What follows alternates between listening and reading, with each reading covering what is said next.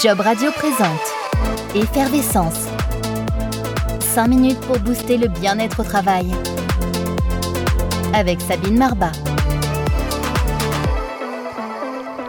Salut Sabine Bonjour Jean-Baptiste, bonjour à tous. Sabine, lors du précédent épisode, nous avons parlé de la gestion des conflits.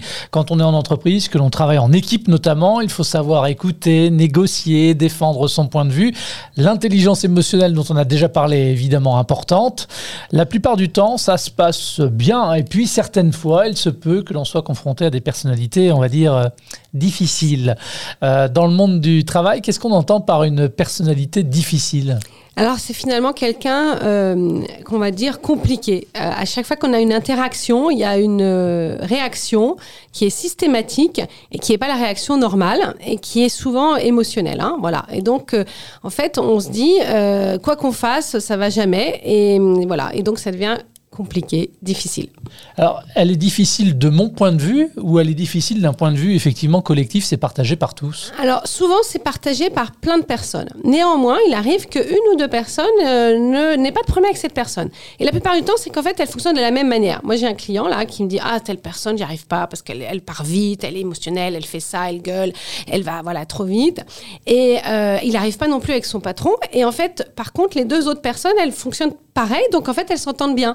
Donc en fait, c'est ça. Mais la plupart du temps, la majorité des gens, parce que finalement, c'est eux, ils sont quand même dysfonctionnels, hein, voilà.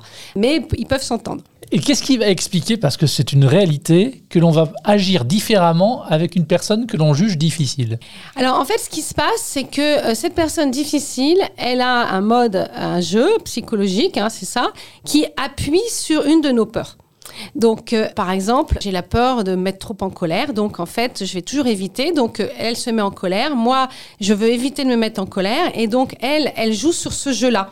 Donc, en fait, c'est ça. J'ai du mal à gérer cette personne parce qu'en fait, moi, j'ai peur de ce qui va se passer. Voilà. Le site internet Small Business Act a identifié 18 types de personnalités euh, difficiles. Il y a celui qui coupe la parole, euh, il y a monsieur je sais tout, il y a le négatif permanent, la pipelette, la victime, le psychorigide, le lunatique, le taiseux ou le silencieux et plus paranoïaque, pour ne citer que quelques-unes des personnalités identifiées.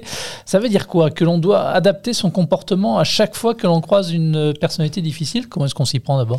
Alors en fait, non, finalement, parce que toutes ces personnalités difficiles, elles sont sur un mode de manipulation hein, émotionnelle. Donc en fait, la manière de les gérer, c'est toujours un peu la même. Et la base, ça va être vraiment de ne pas jouer ce jeu psychologique et donc euh, de sortir de cette peur qu'on a. Hein. Donc on va voir un petit peu plus en détail après. Alors, dans un collectif, il y a toujours des traits de caractère euh, forcément différents. Est-ce que justement cette différence, ça ne fait pas de nous bah, des personnes difficiles? Alors, non, parce qu'on a tous, effectivement, on peut avoir tous de la plainte, tous, un petit peu ces, caractéristiques. Mais par contre, les gens difficiles, c'est qu'ils l'ont tout le temps. C'est leur mode relationnel de base. C'est le jeu psychologique, comme on dit, c'est la manipulation qu'ils jouent à la base. Pourquoi ils font ça? Parce qu'en fait, euh, ils font ça parce que ça a été leur manière, hein, souvent ça vient de l'enfance, leur mécanisme de défense pour obtenir ce qu'ils veulent, pour sortir de leur responsabilité, pour euh, obtenir euh, l'attention. Donc, en fait, globalement, ils le jouent tout le temps. Vraiment, c'est ça qui fait la différence entre quelqu'un qui le fait occasionnellement, hein, parce qu'on peut le faire, et quelqu'un qui va le faire systématiquement. Bon, quels conseils on peut donner là pour euh, gérer ces personnalités et que faut-il éviter aussi à tout prix également? Alors, la première chose, c'est qu'il ne faut pas rentrer dans ce jeu. C'est-à-dire que la première truc, c'est si je me sens mal, si j'ai peur, si euh, j'ai peur de blesser l'autre, hein, pour les gens plaintifs, c'est ça, il joue, je me plains, j'ai peur de le blesser, si je lui dis un truc qui lui plaît pas, il va pleurer, il va partir, il va dire oh là là, euh, ou il va se mettre en colère. Bon, ça, c'est des jeux. Donc, c'est pas rentrer là-dedans. La première chose, c'est de reconnaître l'émotion que j'ai et se dire oh elle est justifiée. Donc il y a manipulation. Hein. Rechercher les faits et après ça va être de dénoncer, de mettre en lumière la manipulation. Parce qu'un manipulateur il joue ce jeu-là.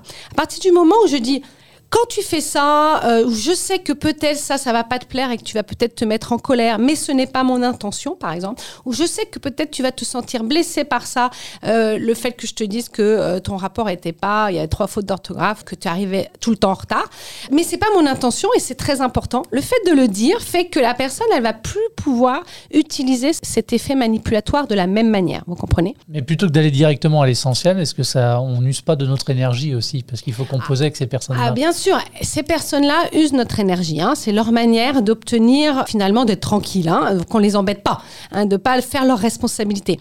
Par contre, si on ne fait pas ce travail de contre-manipulation, hein, en fait, on va continuer à être euh, manipulé. Par contre, si on le fait, ce qui va se passer, c'est que la personne elle va se rendre compte qu'elle ne peut plus vous manipuler vous. Donc elle va continuer à manipuler d'autres, mais vous, elle pourra plus. Donc vous, vous allez gagner en énergie. Donc c'est pour ça que c'est important d'apprendre à les gérer. Alors, on parlait de tout à l'heure de 18 types de personnalités difficiles.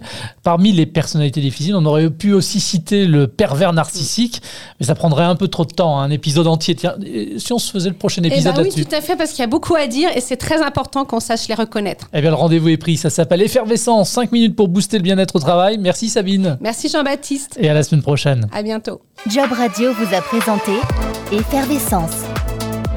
5 minutes pour booster le bien-être au travail. Avec Sabine Marbat.